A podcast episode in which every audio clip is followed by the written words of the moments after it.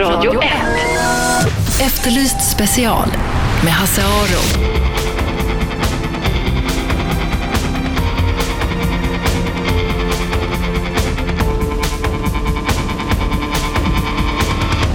Välkomna hit till Efterlyst special. Hasse Aro heter jag. Som sagt, eh, Efterlyst special, programmet på Radio 1 varje dag mellan 12 och 101,9 MHz.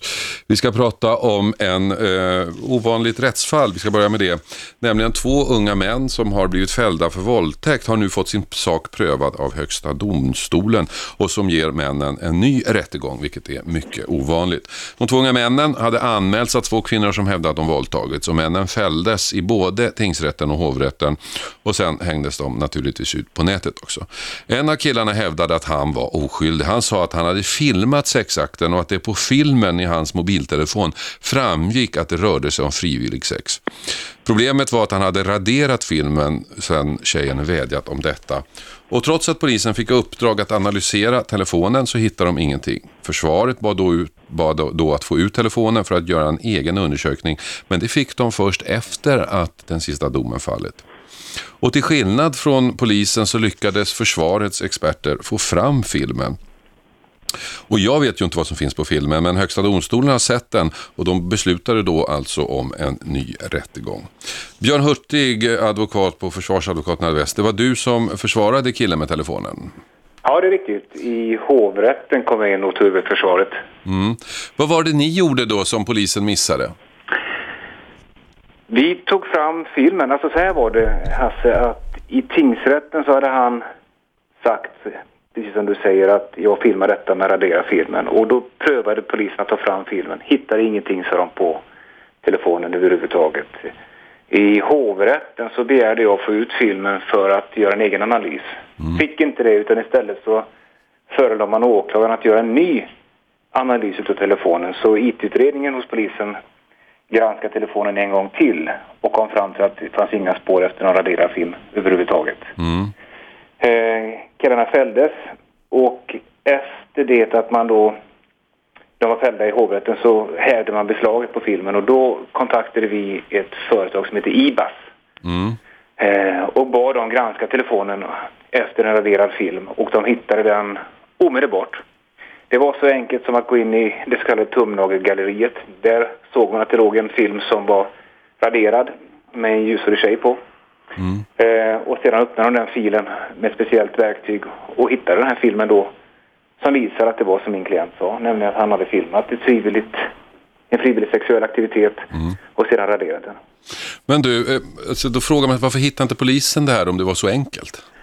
Ja, det frågar vi oss också. Eh, polisen har ju fått yttra sig för riksåklagaren återupptog förundersökningen och då har de sagt att inte de hade verktygen för att ta fram den här filmen. Och det tycker jag är att fara med osanning därför att man hade möjligen kanske inte kunnat återskapa den, vad vet jag. Men den, den gick att hitta i tumnagelgalleriet. Man hade, alltså under hela utredningen bevis för att det min klient sa var sant så tillvida att det låg en raderad film i tumnagelgalleriet. Sen om de inte hade haft verktyg nog för att få fram den, då hade man fått gå vidare då. Men det intressanta är att man tycks ju inte ens en gång ha gått in i tumnagelgalleriet och kollat. Du menar att man, de ganska lätt kunde i alla fall ha sett Absolut. att det fanns en raderad fil sen Absolut. om de nog inte fick upp ja. den? Och det här har ju vår expert yttrat sig om till Högsta domstolen också. Mm. Så vad händer nu med de här killarna? Domen är upphävd. Det är som om man har fått resning kan man säga. Domen är mm. upphävd och eh, målet är återförvisat till hovrätten för en ny prövning. Och där kommer ju den här filmen då att vara vår starkaste bevisning såklart. För att det är som de säger, att det var frivilligt sex. Vad, vad finns det på filmen? Sex. ja, det förstår jag. Men på vilket sätt framgår det att det är frivilligt? Ja, alltså, för det första så ehm, kan jag säga så, så visar filmen ett helt annat händelseförlopp än det som den här tjejen har uppgivit då. Mm. Eh, saknas helt de våldshandlingar och tvångshandlingar som hon har pratat om. För det andra så ser man att det är frivilligt. Jag vet inte riktigt hur jag ska förklara det. Nej, nej, men du, du tycker att det är tydligt att det är frivilligt? Ja, det är, det är tydligt. Mm. Eh, och framförallt så, så, är, så stämmer inte det som finns på filmen med de ganska specifika detaljer som, som den här målsägaren har givit. Både i tingsrätt och, och under polisförhör. Och det är klart att när vi då har granskat det här så har vi ju givetvis då skrivit ut eh, i dialog allting som har förevarit under tingsrätten. Och sedan har vi då jämfört det bild för bild. Så att HD har kunnat se att det stämmer inte. Mm. Eh, nu, nu fick ju båda killarna en ny rättegång. Ja. Menar du att filmen friar båda? Jag menar att, att det gör det så tillvida att trovärdigheten i båda eh, i den här flickans berättelser stämmer inte och även hennes kamrats berättelser. Det, det, det blir så uppenbart att det de säger stämmer inte. Så att jag menar att det, det, det är en absolut friande faktor. Eh, ni lyssnar på Radio 1, 101,9 eh, Efterlyst special. Björn Hurtig, advokat som försvarar en man som nu fått eh, resning kan man säga i ett våldtäktsmål när, efter att försvaret lyckats hitta en film som raderats i hans telefon. En film som då enligt försvaret visar att han är oskyldig. Björn, det här är inte första gången det här inträffar. Det finns flera fall, bland annat i Lycksele för några år sedan. Då avbröts en våldtäktsrättegång mitt under rättegången och de åtalade släpptes fria direkt efter att polisen lyckats analysera en telefon med ljud på. Så det här har hänt förut, även om det inte gick lika långt den gången. Ja, precis. Vad, är det, vad tror du ligger bakom då målsägandes agerande i det här? Det är svårt att säga. Eh, faktiskt, man, man kan konstatera här, och det är ganska vanligt i de fall där man får nya rättegångar och där man så att säga, in, kanske inte fullt ut kan tro på målsäganden längre, att hon har inte själv anmält. Eh, utan här är det en annan person som har polisen anmält det hela. Eh, och sedan så tror inte jag att hon har kunnat backa ur det hon sa till den personen. Okej. Ofta kan det vara så att man säger någonting till någon och så vill man inte göra så mycket mer av det där. Det kanske är för att man ska dölja någon otrohet eller någonting sådant. Men sedan så går man då och polisanmäler detta och då är det svårt, alltså den andra personen, och då kan det vara svårt att backa ur och sedan så är den här rulliansen igång och då, då kan det bli väldigt fel. Och jag tror att det är någonting sådant som ligger bakom i det här fallet. Vad kommer att hända med henne? Om han går fri?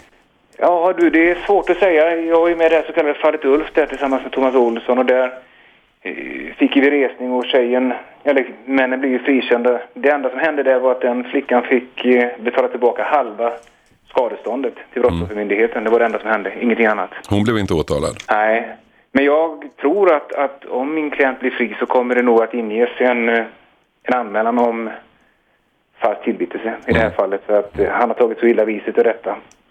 Eh, och fått... Eh, han har mått så dåligt helt enkelt och fått, det har fått väldigt stora katastrof, eh, katastrofala följder för honom i, och hans skolgång med mera. Så att det, Ja, vi, de, kommer, vi kommer nog inte släppa detta, det tror jag inte. de blev ju uthängda på nätet tydligen. Ja, det blir de. Alltså det, han är ju inte av svenskt ursprung och det har inte gjort saken bättre för honom kan jag säga. Nej, det kan jag tänka mig. Häng kvar Björn, jag ska prata med Linda Hjertén på kolumnist på Aftonbladet. Du har skrivit om det här och du tycker det här är eh, upprörande, den här hanteringen. Ja, jag uttalar mig inte om skuldfrågan, för det Nej. vet jag ju ingenting om. Nej. Men om det nu är så, vare sig det beror på ovilja eller okunskap som gör att polisen inte har kunnat få fram den här filmen som sen försvaret så lätt får fram, så tycker jag att det är, det är väldigt, väldigt oroväckande. För jag menar, allt fler mål numera innehåller ju bevisning som kommer från mobiltelefoner eller datorer eller sociala medier och då måste man då måste kunskapen finnas där hos polisen att kunna få fram de här sakerna. Det ska, och det ska liksom inte ligga på försvaret att, att hitta, att tvingas liksom vänta in en, en dom i hovrätten för att få ut materialet och att kunna hitta det på egen hand. Så här ska det ju inte kunna gå till egentligen. Vad tror du ligger bakom då? Om det nu var så lätt som Björn säger här, att man kunde faktiskt ganska enkelt se att det fanns en raderad fil, även om man inte kunde öppna den. Jag, jag tror att det kan vara att, att kunskapen ute, alltså varierar väldigt mycket från eh, distrikt till distrikt ute hos polisen. Jag, jag minns ett fall där de sa att ja, vi har inte kunnat undersöka det här än, vi väntar på IT-killen. Med betoning på en. Liksom. Och det, så att, dels så tror jag att det finns alldeles för lite kunskap. Eh, och sen i vissa fall, det har jag ingenting aning om i det här fallet, men kan det kanske också finnas en ovilja. Att man kanske i vissa fall dömer eh, gärningsmännen, eller de misstänkta gärningsmännen på förhand. Eh, nu berättar Björn att hans klient här eh, har utländskt ursprung, han är inte svensk. Kan det påverka? Ja, det är ju jättesvårt att säga. Det, har ju, det görs ju olika undersökningar. Jag läste någon häromdagen som visserligen var väldigt gammal, men att, att personer med invandrarbakgrund eh, kan bli lite mer dömda på förhand än en person av svenskt ursprung. Och samtidigt är det jättebra att polisen tar varenda våldtäktsanmälan på, an, på allvar. Det är ju otroligt viktigt. Liksom. Det, det, det kan vi ju inte komma ifrån och det ska ju inte ett sånt här fall eh, förstöra. Men jag menar samtidigt så måste, om, om, om en misstänkt person, misstänkt för så här allvarligt brott, säger att ja, men det finns, jag vet att det finns, så måste ju måste man ju åtminstone ha kunskapen och viljan att kolla upp om det stämmer. Och det som är lite oroväckande i det här fallet är ju att det är inte det att de har kommit tillbaka och sagt att nej, vi har i alla fall inte kunnat hitta något, men vi är inte säkra, utan de har slagit fast att det, det finns ingen film. Det finns ingen raderad film. Eh, nu säger du att vi vet inte om skuldfrågan. vi vet ingenting om skuldfrågan. Det är klart vi inte vet innan domstolen har dömt.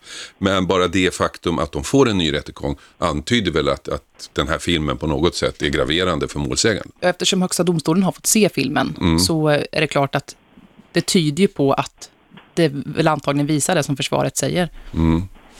Björn, eh, du sa att den här killen inte hade svenskt ursprung. Finns det en risk för att det kan ha påverkat hans trovärdighet? Nej. Eller jag menar att inte hans trovärdighet, men att, rättegång, att, att eh, domstolen och polisen kanske eh, på något sätt har låtit sig påverkas av detta. Jag tror inte det, för han pratar ju klockren svenska och han, han ser ut som en, som en svensk person kan se ut. Alltså, det tror inte jag, utan det har nog mer fått följder för honom efteråt sedan med tanke, på att det finns vissa sidor då som gillar att hänga ut människor som inte heter helt svenska namn. Men det som jag håller med Linda så tillvida att det finns en stor fara i den här typen av mål som nu handlar om sexualbrott. Att där är det lätt att man blir på något sätt, man tappar sin, sin objektivitet fullt ut. Va? Eh, och eh, man vill ju gärna tro på målsäganden jag tycker också man ska utreda målsägandens uppgifter fullt ut. Men man måste utreda dem kritiskt. Det är det som är grejen.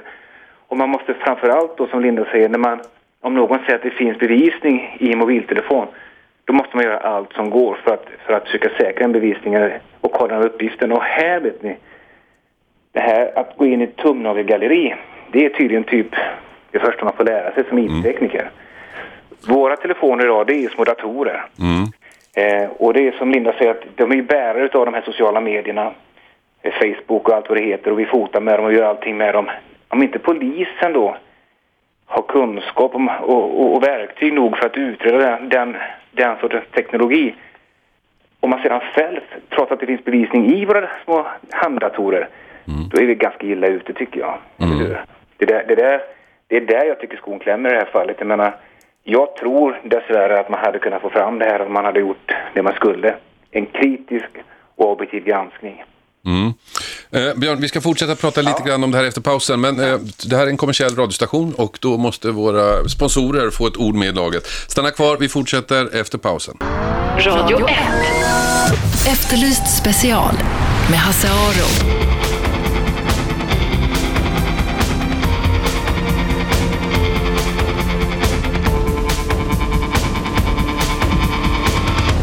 Välkomna tillbaka till Efterlyst special, Radio 101,9. Man kan ladda ner en app också till sin telefon så kan man lyssna var man är i världen på detta radioprogram. Eller så kan man gå in på sin dator, Radio 1, Radio 1 med en etta då.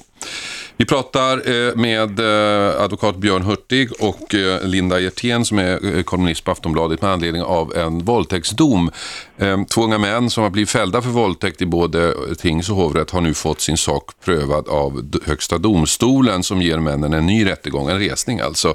Och det gör de efter att försvaret lyckas få fram en film från en av killarnas mobiltelefon. En film som han då hävdat hela tiden fanns, den här killen, men han raderat. Eh, polisen hittade inte filmen, Eh, så den kom aldrig upp i de två rättegångarna, men efter hovrätten så hittade alltså försvaret filmen och enligt försvaret så visade den filmen med önskvärd tydlighet att det rörde sig om frivillig sex och inte våldtäkt.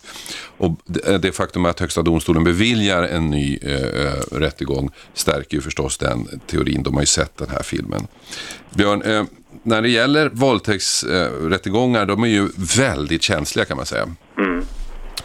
Ofta, det, ofta, fram, ofta framställs det som att kvinnan får ta, svara på för henne väldigt eh, eh, förnedrande frågor, eh, specifika frågor. Eh, på andra sidan framhålls ibland att män är helt eh, chanslösa. Eh, vad är din erfarenhet? Min erfarenhet är nog inte att kvinnorna får svara på särskilt förnedrande frågeställningar. För det första tycker jag väl att de flesta advokater är mycket smart, försvarsadvokater är mycket smartare än så. Man inser att man faktiskt eh, förlorar ganska mycket på att vara dum och ställa korkade frågor i någon slags trakasserande syfte. Det hjälper inte klienten. För det andra så, så eh, håller domstolen efter sånt där. Det tycker jag inte. Men jag tycker, jag tycker däremot att en målsägande som, eller den personen i en rättegång som anklagar någon annan för brott får nog finna sig däremot att bli ganska ifrågasatt. Mm. Det ligger på något sätt i sakens natur. Eh, det ska man bli. Jag tycker alltså att man inte behandlar, i vart fall de förhandlingar jag har varit med i, både när jag varit där själv eller lyssnat på andra som målsägandebiträde eller som eh, medförsvarare, så tycker jag inte att, att kvinnorna blir särskilt illa behandlade. Däremot, eh, med rätta kanske, får, får de tåla kritiska och tuffa frågeställningar. Det hör till. Ja, Linda, vad säger du? Det här är en diskussion som har pågått ganska länge i Sverige. Å ena sidan så har du de som hävdar att kvinnor får beta- be- svara på förnedrande frågor med, om klädsel och sådana saker. Och så finns det en falang som menar att män, eh, särskilt invandrarmän, är chanslösa i en, i en eh, domstol. Du har följt, antar jag, ett antal eh, våldtäktsrättegångar. Vad tycker du? Ja, jag har följt väldigt många och eh, framförallt kanske senast eh, den här gruppvåldtäkten i Mariannelund Mm. eh, i Småland som ju var ett fruktansvärt fall helt enkelt. Eh, jag håller väl med Björn så tillvida att jag tror att de frågorna till stor del har skalats bort. Men det är klart att har du utsatts för en våldtäkt, vilket ju är ett av de värsta brott man som kvinna kan tänka sig nästan, så är det klart att man upplever nog de flesta frågor som ganska eh, jobbiga i ett sånt skede. Och det har ju funnits flera fall där kvinnor har ifrågasatts på ett sätt som, jag håller med Björn om att de ska också kritiskt granskas. Men eh, sen har det ju varit många sådana frågor som har dykt upp under flera rättegångar som ju inte egentligen har med saken att göra. Om du har en kjol ovanför knät eller under, ska ju, inget av det ska ju liksom innebära att du förtjänar att våldtas. Nej.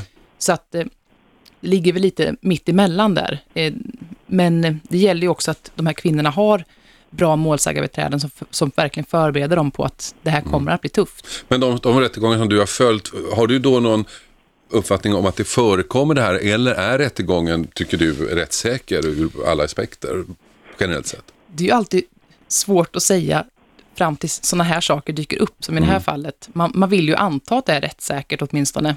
Men det är klart att eh, det förekommer. Dock vill jag bara poängtera att det är väldigt ovanligt. Man ska behandla alla våldtäktsanmälningar på största allvar, men det förekommer ju faktiskt eh, att folk falskt angiver andra människor. Eh, och det måste ju rätten hela tiden ha i beaktande. Och det hoppas jag att de har. Jag har i alla fall inte suttit på någon våldtäktsrättegång där jag har känt att det här var inte rättssäkert. Eh, då hade vi ju skrivit det. Eh, Björn, om man tittar på det här, dom, det här fallet då som du har nu. Om, om, under rättegångarna så fanns ju inte mobiltelefonen. Så det handlade egentligen bara om ord mot ord, eller hur? Ja, det är riktigt. Och där valde man då, och där måste ju domstolen välja, vilken sida ska vi tro på? Ja. Så är det. Nu, nu, det är väl till viss del sant kan jag säga. Det fanns ju lite annan bevisning i det här målet också. Det fanns ju vittnen eh, både från, framförallt från försvarets sida kan jag säga. Eh, och- och så vidare. Men, men ofta så är det... Och ett rättsläkarintyg. Ett, att faktiskt fanns ett, ett intyg från en rättsläkare, eller från en gynekolog. Och sedan en rättsläkare då. Och sedan hade försvaret en egen gynekolog. Och eh, eh, det handlar om huruvida en fissur kan uppstå på ett visst sätt. Alltså en spricka i, i nedre regionen på en kvinna. Men, men eh, när det är ord mot ord, då får ju domstolen helt, enkelt välja. Va? Och det är klart att där anser jag ju då att, att eh, det kan gå fel ibland. Att det är lätt att tro på den som, som kanske gråter och, och, och förmedlar någon slags känslor i rätten. Det är lättare i vart fall kanske då att tro på en, en ung kvinna till exempel än på en stor man. Det tror jag. Jag tror att det spelar in. Eh, Men är det inte också så att, man, att de eh, officiella parterna i rättegången då, åklagare och försvarsadvokat, Ja. de spelar lite på det här? Självklart, självklart.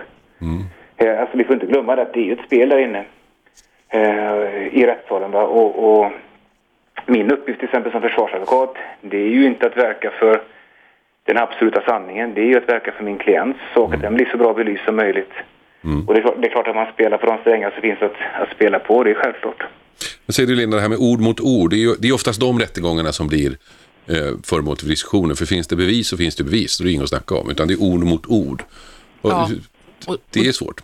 Det är ju väldigt svårt. Och oftast, det här är min uppfattning Björn, du får jättegärna sticka, eh, eller komma emellan här, men min uppfattning är att när det handlar om ord mot ord så gagnar det ju oftast den tilltalade med tanke på att det oftast då uppstår rimliga tvivel. Det, så är det ju, men, men eller i den bästa av världar. Mm. Eh, men, men jag tror alltså, vi ska nog ha klart för oss en sak, och det är att väldigt många som anmäler våldtäkt, de kommer överhuvudtaget inte till en domstol va? Så är det. De flesta sorteras bort på polisstationen och vare sig det är rätt eller fel. De som väl, när, när åklagaren väl har valt att väcka åtal så tror jag att det är en ganska stark signal dock till domstolen att åklagaren tror på detta efter en gedigen och robust utredning som är objektiv på alla sätt och vis. Så tänker domstolen. Och det gör att man kommer, tror jag, som åklagare lite grann ett övertag. Sedan har man ju ofta någonting mer och det är det att man har ju stödbevisning. Den som, som påstår någonting kan ha pratat med en kompis om detta som då sedan berättar att hon grät och hon uppvisade massa tecken på att det här verkligen hade skett. Och även om HD nu har sagt och ett nytt rättsfall att, eller ett relativt nytt rättsfall att det ska ha lite mindre betydelse, så har det ändå betydelse. Att det finns någonting mer som talar för målsägandens historia än ett blankt förnekande från den, den tilltalade. Va? Eh, för så ser det ofta ut, det ska vi vara klara över. Ord mot ord, vad som sker i, i det slutna rummet, men sedan någon som berättar att, att jo, men hon grät efteråt och hon mådde dåligt och, och hon har gått till psykolog och så vidare. Och det får ändå en viss effekt. Tack så mycket Björn för att vi fick ringa dig. Eh, tack också Linda för att du kom hit. Detta med anledning av en rätt, en, en, ett utslag i Högsta domstolen där två unga män som blivit fällda för våldtäkt nu fått eh, resning. Det ska bli ny rättegång. Detta efter att försvaret lyckats få fram en raderad film i en av eh, killarnas mobiltelefoner. Eh, ni lyssnar på Radio 1, eh, 101,9 Efterlyst special. Efter pausen ska vi prata om något helt annat, nämligen att det ska bli tuffare för tobaksbolagen, vilket i den allmänna debatten alla, eh, de flesta tycker är bra, men inte alla. Och jag gillar ju när folk har lite andra, andra åsikter än de förväntade. Så stanna kvar, vi hörs. Radio 1. Efterlyst special med Hasse Aro.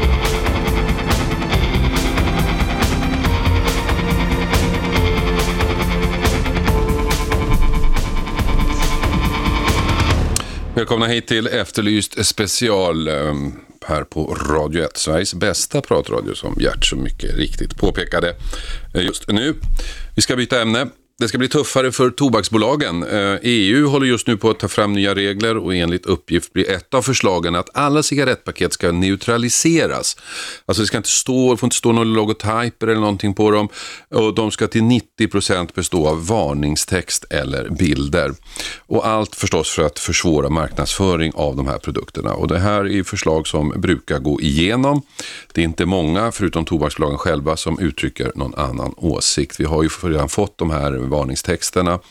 Eh, de har blivit större. I vissa länder så har man, har jag sett, bilder på cancerlungor och sånt på cigarettpaketen. Så de här förslagen brukar gå igenom. Men den här gången så reagerar då eh, internationella handelskammaren i Sverige, ICC, genom sin generalsekreterare Tell Hermansson. I en debattartikel i eh, dagens, eh, nättidningen Dagens Juridik hävdar han att förslaget hotar skyddet av immateriella rättigheter och dessutom gör att risken för falska cigaretter ökat, vilket gynnar den organiserade brottsligheten. Välkommen hit Tell. Tack. Först av allt, du är alltså generalsekreterare i ICC Sweden, den internationella handelskammaren. Vad är det för något?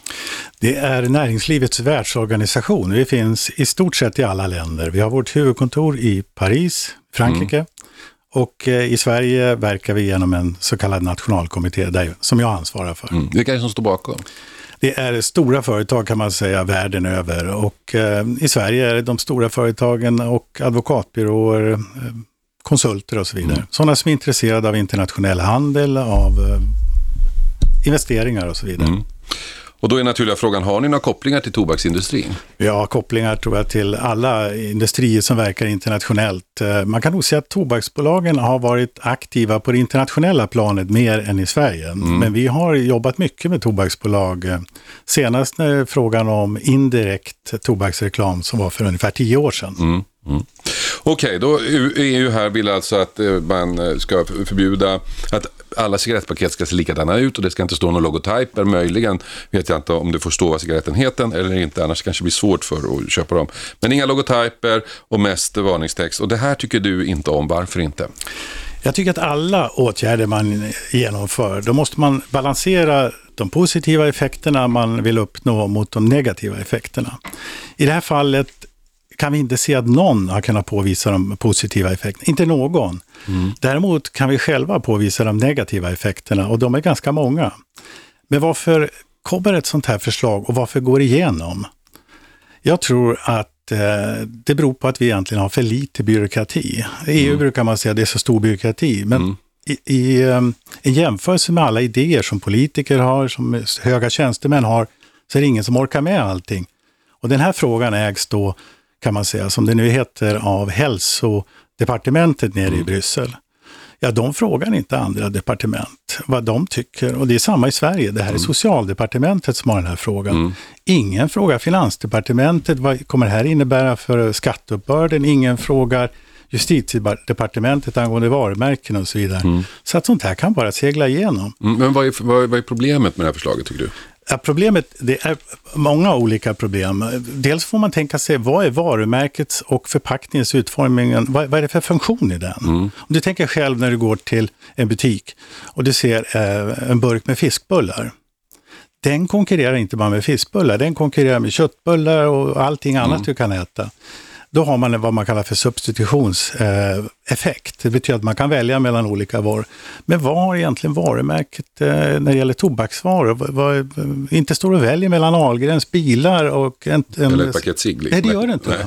Utan den har vad man kallar för en sortimentsfunktion. Det är ute. Du ska gå och köpa ett paket cigaretter och då tänker du, ja nu ska jag ta den där, för den, eh, den, den gillar jag, den, den tar jag. Mm. Så det är väldigt viktigt både för kunden att snabbt kunna få den här kunna välja, men det är även viktigt för företagen. För de vill genom sitt varumärke visa att de är bra på olika sätt. Mm. Och jag tycker att eh, tobaksbolagen är ju, när man är med i min generation, jag är 60-årsåldern, jag har ju sett liksom hela den här utvecklingen, alltifrån när det var tufft eh, i reklamen att röka eller man var vacker. Mm. Och sen till det stora sveket som hände, framförallt då i USA, där man förljög eh, skadeverkningarna och så vidare. Mm. Så jag förstår att det ligger kvar, men de har fått betala väldigt dyrt för det här. Mm. Och eh, den demonisering som liksom man har gjort av just den här branschen, jag tycker det, det, det, det kan man bara inte acceptera. Mm. Utan man måste se att de här har rättigheter som ja. alla andra. Och, och, de har rätt då till sitt varumärke. Ja. Du, I Finland, eh, när man köper cigaretter i Finland, eller tobak överhuvudtaget, då är de inlåsta i ett skåp. Och då måste man veta vad man ska ha. Man får inte, de får inte öppna skåpet och visa dig vad de har, utan du måste veta att du vill ha en Marlboro eller en, en Havanna-cigarr eller någonting sånt där. Annars så, och det är ju lite åt samma håll. Men eh, du, du hävdar också att det här gynnar den organiserade brottsligheten. Ja, därför att eh, vi har redan idag massor med fulcigaretter i Sverige. Det, det är mm. kanske inte alla som känner till, och framförallt de som inte röker. Men det finns alltså enormt mycket piratkopierade cigaretter. Cigaretter som försöker efterlikna de riktiga och som säljs då i olika kanaler. Tullen gör beslag eh, och ibland så är det eh, andra som kan upptäcka de här i butiker. Men de här innebär att det kommer in cigaretter som egentligen ingen tar ett ansvar för. Och någon skatt kommer ju aldrig betalas för de här.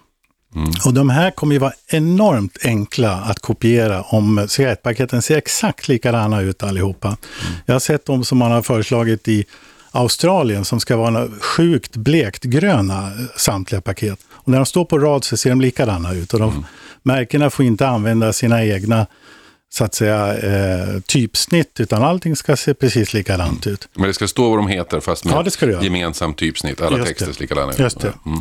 Och det här är eh, stor risk för en piratkopiering för att det är så lätt att piratkopiera. Mm. Sen finns det andra, andra aspekter också, som det här som eh, just internationella handelskammaren står för när man pratar om marknad, fri konkurrens och så vidare. Och det är klart att det kommer bli omöjligt för nya aktörer att komma in på den här marknaden när, när, man så att säga inte finns. Man, man kan inte särskilja sig på något sätt. Mm. Så att det är de bestående, det, det är de som så att säga fortfarande, för då känner man ju till om det nu heter Marlboro eller Camel och så vidare. Mm. Men de nya kommer inte ha en chans. När, eh, regeringen sänkte ju för några år sedan eh, eh, tobaksskatten i Sverige. Cigaretter blev plötsligt billigare och det gjorde man därför att det var ett sånt inflöde av illegala smuggelcigaretter från eh, i huvudsak forna Jugoslavien. Eh, så att, och där, där gjorde man ju det för att motverka just det här eh, med internationell brottslighet. Mm. Eh, hur ligger vi till idag? Vet du om, om fort, för då minskade det vet jag. Jag vet inte om de effekterna fortfarande kvarstår. Eh, cigarettsmugglingen på, eh, pågår för fullt, både av äkta cigaretter och av eh, piratkopierade cigaretter. Mm. Det är stora beslag som görs eh, i, i, så att säga, containrar som kommer in till Sverige. Mm. Mm. Så att det fortgår. Jag tror att eh, kanske problemet med hela den här eh, frågan, det är att egentligen ingen har funderat eller forskat i varför folk röker. Det, det är det som liksom är problemet, varför man börjar och så vidare.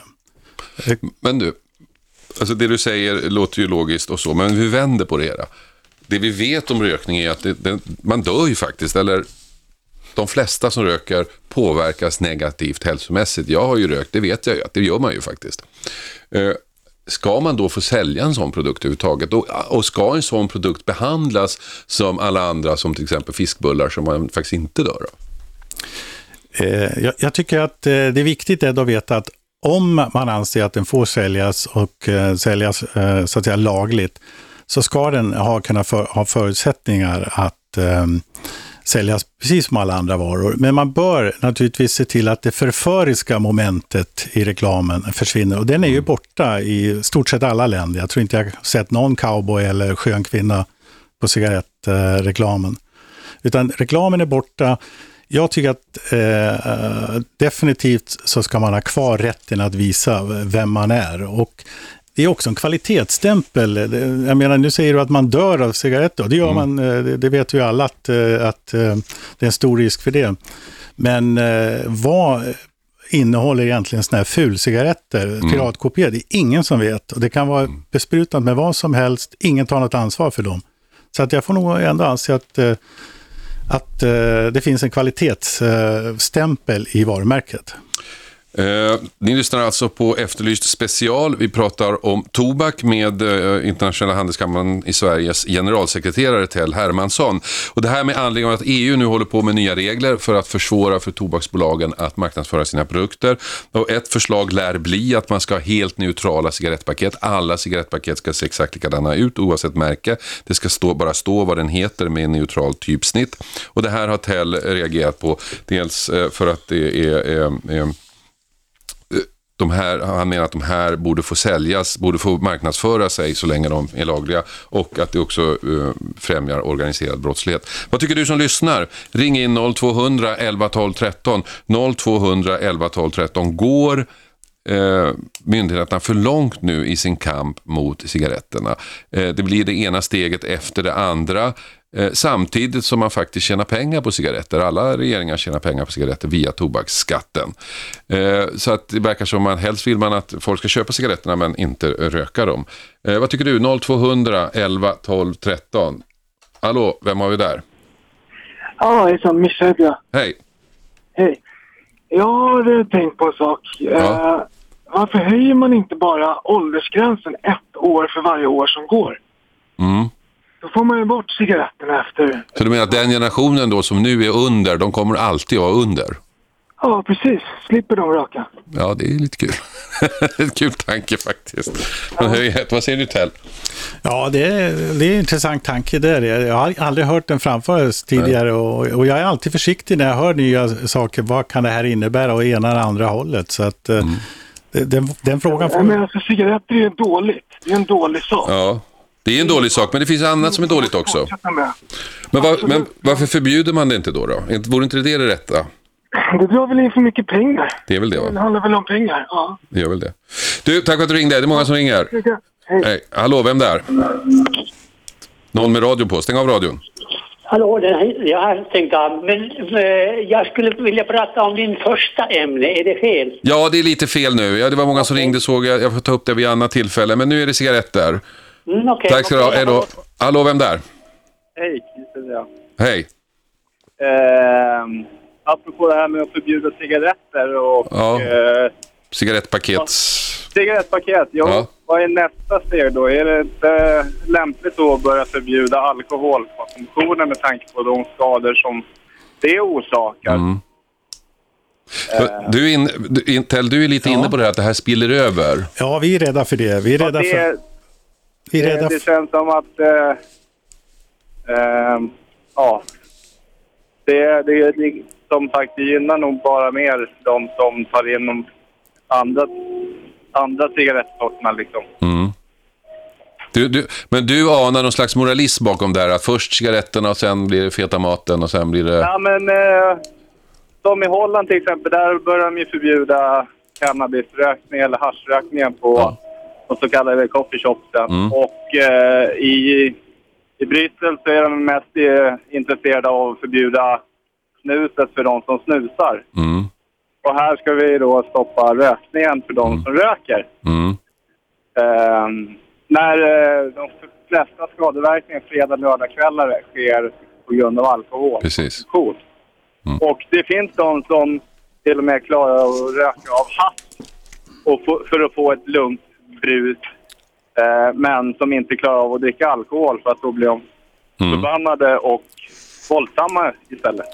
Du, eh, intressant synpunkt. Vi måste ha reklam. Tack för att du ringde. Absolut.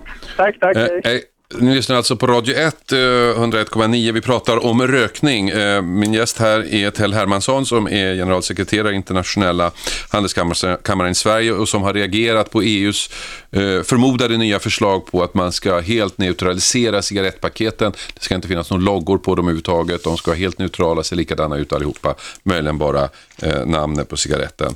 Och så förstås väldigt mycket varningstext. Vad tycker du? Är det här ett bra förslag? Är det att gå för långt? Ring oss 0200 11 12 13. 0200 11 12 13. Jag tar samtal under den reklampaus som kommer nu. Radio 1. Efterlyst special med Hasse Aro.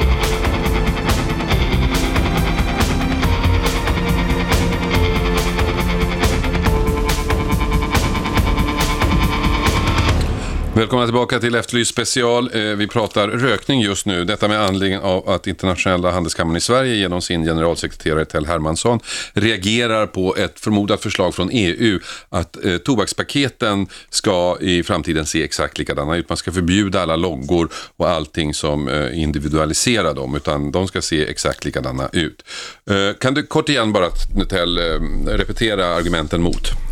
Ja, det är ju eh, att här kommer vi att se betydligt mer piratkopiering av cigaretter. Vi kommer att eh, se att eh, skatteintäkterna kommer minska. Och vi vet inte heller vad vi får för produkter, för de allihopa ser likadana ut och det, kopiorna kan lätt komma in här. Och f- det värsta, det är ju, tycker jag, det är ju att ingen kan påvisa någon positiv effekt av det här. Jag menar, inget land har ännu infört det, man har beslutat i Australien, men det måste ju ta minst ett år eller kanske ännu mer för att se, är det här någon effekt? Men nu är det en slags kapplöpning länderna emellan att införa en sån här sak. Och man är mera, du menar att man vill mera visa initiativ snarare än är ute efter något som faktiskt fungerar? Absolut. Vad tycker ni som lyssnar? 0200 11 12 13. Hallå, vem där? Nej, det var någon som la på där. Fortsätt ringa 0200 11 12 13 till eh, Efterlyst special här i Radio 1. Hallå, vem där? Du får, Hallå. stänga av, du får stänga av radion. Tja, Stickan heter jag. Hej Stickan. Du, Ja. jag hörde ett resonemang igår om att eh, man ska inte hålla på och ge sig på folk som röker och... Mm. Vi snackar lite grann om cigaretter nu va? ja, just det. Alltså att det, man är fel ute, tror jag, som ett modernt samhälle, när man är på folk som röker och brukar alkohol och sådana saker va? Mm. För att det är inte så att de eh, är dyra, alltså att jag menar, de belastar inte samhället, de är inte dyrare än människor som lever länge. Nej, när, det, när, det gäller, när det gäller rökare så vet jag faktiskt att du har rätt. Därför att jag eh, gjorde ett reportage om det här en gång för att ta reda på vad rökare egentligen kostar. Och då tog vi med just den här aspekten att de, de lever i, i snitt tio år eh, kortare tid. Och det man tjänar, om man nu får använda det heliska uttrycket, det samhället tjänar på besparade eh, pensionsutbetalningar överväger väl kostnaden på, på, på ökad sjukvård. De har ökad sjukvård men under en kort tid. Så där har du rätt. Men, Hasse, Ja. jag tror att vi alla tjänar på om man resonerar så här att man får välja själv om man vill leva länge eller kort och Mm. intensivt lyckligt. Va? Friheten där, den tror jag man tjänar på istället för att man ska komma med pålagor om och gör inte det, gör inte det. Mm. Alltså människan måste få rätt att välja. Vill jag leva kanske kort, intensivt, gilla cigarrer och whisky och sådana saker, då, då får, måste man få välja det. Och Mm. Man kanske inte blir 100 år, men man får ju chansen på att kanske bli 70. Men du, eh, man har inte myndigheten ett ansvar att liksom ändå på något sätt försöka motarbeta det som är skadligt? Jo, alltså det är det som är, alltså gränsen, man får sätta upp den gränsen då. någonstans. Men ibland tycker, går myndigheterna för långt tror jag. Och om man Mm. tittar mot Amerika då där man har man inte gått så långt. Utan folk måste, alltså, det är det stora vinsten är att folk, man, måste, man begär att folk tänker själva. Mm. Och alltså man, kan, man kan säga så här, tobak är farligt, men det kan ju räcka med det. Mm. Man, det ska inte vara så att man går, går man för långt då blir människan, då tror jag att vi alla förlorar liksom i, i, eh, i personlighet. Mm. Du, tack. Det ringer som 17 här, så jag tror det är många som reagerar på det du säger. Eh, Tyvärr har vi inte så mycket tid kvar. Vi har här. Hallå, vem där? Ja, hallå där. Det är Samir där. Ja, hej. Hejsan, hejsan. Vad tycker du? Jo, jag tycker att det är väl bara förbjuda.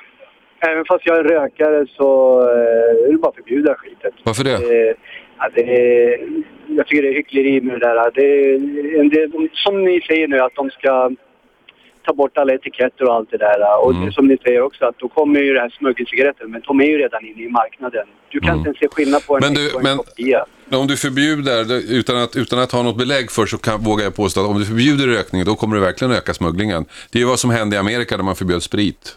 Det blev liksom plattformen för hela den organiserade brottsligheten. Jo, jo, men eh, du kan ju inte köpa ut grejerna på butikerna. Nej. Nej. Och då får du i alla fall en eh, kraftig minskning samt att du får inom sjukvården eh, bespara en jättemassa saker. Mm. Du, tack för att du ringde. Ja, ja, tack så mycket. Och det var det vi hann med för att nu är klockan så mycket. Det är dags för Cissi Wallin att komma in och eh, ta över mikrofonen här. Tack så mycket Tell för att du kom. Tack. Eh, Radio 1 lyssnar ni på Efterlyst special. Vi är tillbaka imorgon eh, klockan eh, 12 och då kommer det handla om stalking eller stalkning som det heter på riktig svenska. Nämligen när människor förföljer andra människor. Vi kommer få träffa bland annat Bonde Susanne som under många år blev förföljd av en för henne okänd man som trodde att de två var tillsammans. Och imorgon kommer hon dels här och dels i TV3 berätta hur det gick till när jag och några till faktiskt spårade upp den här mannen och fick honom att sluta. Missa inte det, vi är tillbaka imorgon. 101,9 Radio 1. Sveriges nya pratradio.